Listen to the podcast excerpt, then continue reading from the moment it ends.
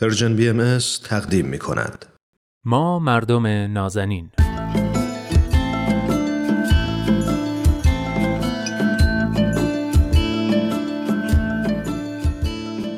سلام. سلام به شما مردم نازنین. من نوید توکلیم و ازتون دعوت می‌کنم با این قسمت از برنامه ما مردم نازنین همراه بشید و پای صحبت دوست خوبم پرستو رحمانیان پژوهشگر علوم اجتماعی بنشینید. این هفته قراره که با ارسطو درباره عدالت اقتصادی صحبت کنیم.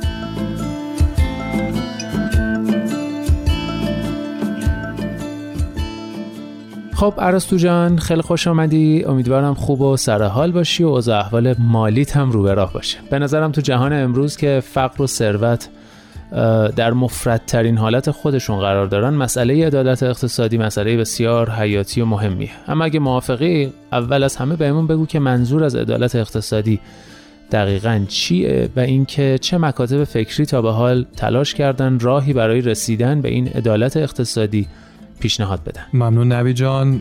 خصوصا بابت آرزوی خوبی که کردی. درود میفرستم. خدمت شما و شنونده های خوب برنامهتون. ممنون بحث عدالت تاریخ قدیمی داره و ریشه میشه تو دوران باستان و از اسطوره ها و شیوه عمل خدایان پیدا کرد. بله. اون زمان خدایان بودن که عدالت رو مشخص می‌کردن و البته بعدتر خدای واحد شاید بشه گفت این نقش رو به عهده گرفت.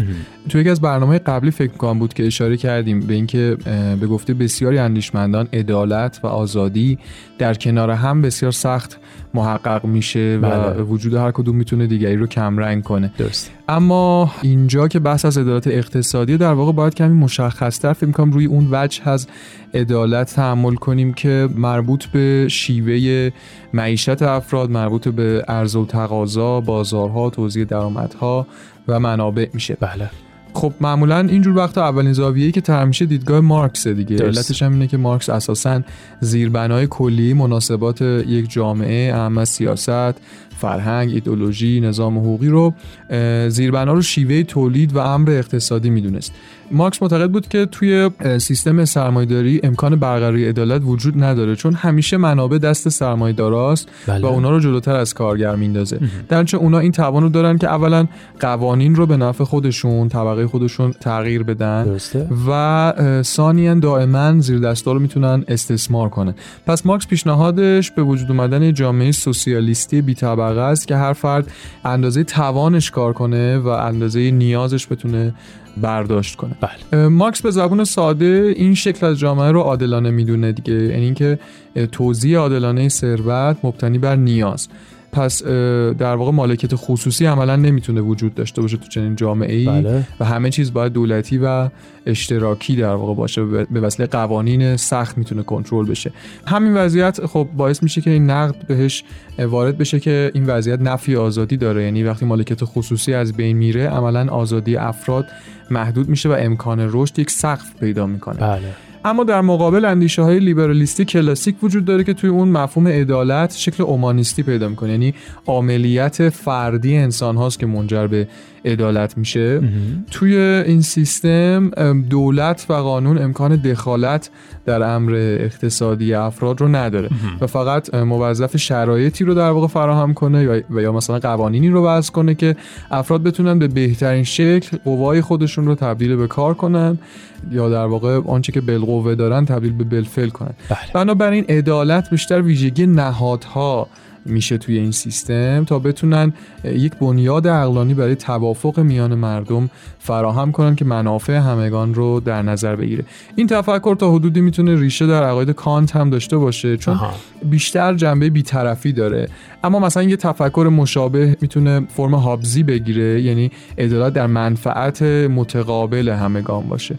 به هر حال همه این اندیشه ها و جبهه های مختلف فکری سعی دارن توضیح بدن چگونه بیشترین و بهترین ساختارها باید طراحی بشه که تولید و توزیع ثروت و منابع عادلانه انجام بشه. بله. طبیعتا هر کدوم هم طرفی از ماجرا می‌گیرن و نمیشه هیچ کدوم رو نفی کرد چون تمام این جوانب در جای خودش مهم و اساسی به نظر می‌رسه.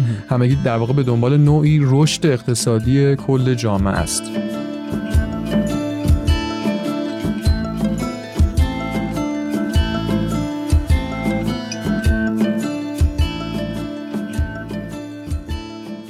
بسیار خوب.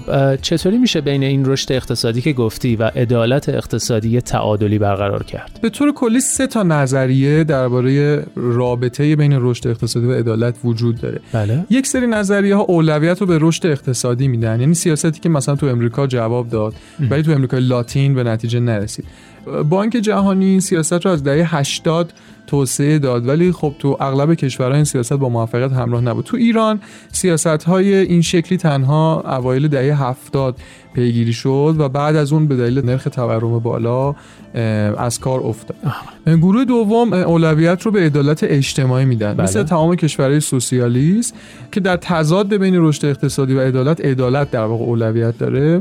اتحاد جماهیر شوروی تمام کشورهای زیر مجموعش خب از این سیاست پیروی می‌کردن. هرچند که کشورهای کمونیستی بعد از فروپاشی شوروی علیرغم توانایی که داشتن پژمردن و بعضی از کشورهای سوسیالیست مثل مثلا مصر و عراق نتونستن از این طریق توسعه پیدا کنن بله. تو ایران زمان هویدا تقریبا چنین دیدگاهی وجود داشت و بعد از انقلاب هم حتی بازاری ها اولویت رو به عدالت و بعد به رشد اقتصادی می‌دادن به ویژه مثلا تو دوره جنگ در ظاهر حداقل سیاست مبتنی بر عدالت در اولویت بود اما اینکه حال در واقع چه جوری بود شاید زیاد قابل قضاوت نیست. و گروه سوم سیاست عدالت و رشد همزمان رو در نظر می‌گیرن. یعنی این سیاست پراگماتیستی و عملگرایانه برای برطرف کردن تنگناهایی که این وسط به وجود میاد. میشه تقریبا ژاپن و مالزی رو مثال زد برای این سیاست. و البته به نظر میشه تو ایران هم چنین سیاستی باید پیش گرفته بشه. تجربه کشور امریکای لاتین توی اون گروه اول دست کم نشون میده که اولویت رشد اقتصادی برای ایران می‌تونه چندان مناسب نباشه. البته اینو هم باید اضافه کنم که برخی نظریه ها درباره ایران حتی یک تجربه تاریخی مطرح می‌کنه و معتقد دهه پیش از انقلاب 57 سیاست رشد اقتصادی در ایران هم به این شکل اجرا شده. خب چرا این سیاست تو ایران جواب نداد؟ چون فرم اجراش تعادل مناسبی به نظر من بین رشد خصوصا رشد صنعت با رشد ثروت و البته همزمان رشد فرهنگ نداشت. در واقع می‌تونم بگم که ثروت به خاطر وجود منابع عظیم نفتی به یک باره رشد کرد و بله. درآمد بین مردم تقسیم شد بله. درآمد نفتی. شد همون دیدگاه عدالت محور. اما چون صنعت به همین اندازه رشد نکرده بود تولید به مفهوم عامش وجود شونه به شونه ای با ثروت نداشت. چیزی که در تجربه موفق آمریکا محقق شده بود. و البته فرهنگ اقتصادی هم هنوز خب رشد نکرده بود. بله. این شد که سیاست عملا موفق نبود. ثروت مردم افزایش پیدا کرد ولی نه فرهنگ اقتصادی و نه صنعت رشد دوشادوش اون در واقع حرکت نکرد.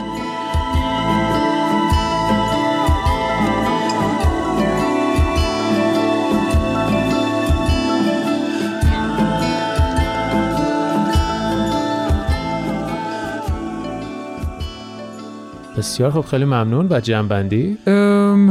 سیاست عدالت اقتصادی یا عدالت و رشد اقتصادی می‌تونه هر کدوم از این موارد باید ترکیبی از اونا باشه. بله. اما دو جنبه بسیار اساسی به نظر می‌رسه. یکی جنبه اخلاقی یعنی هر سیاستی که پیاده میشه به هر حال بود اخلاقی عدالت چه در سطح فردی و چه ساختاری باید پیاده بشه. بله. تجربه تاریخی نشون میده که صرف قوانین اثرگذاری کامل رو نداره.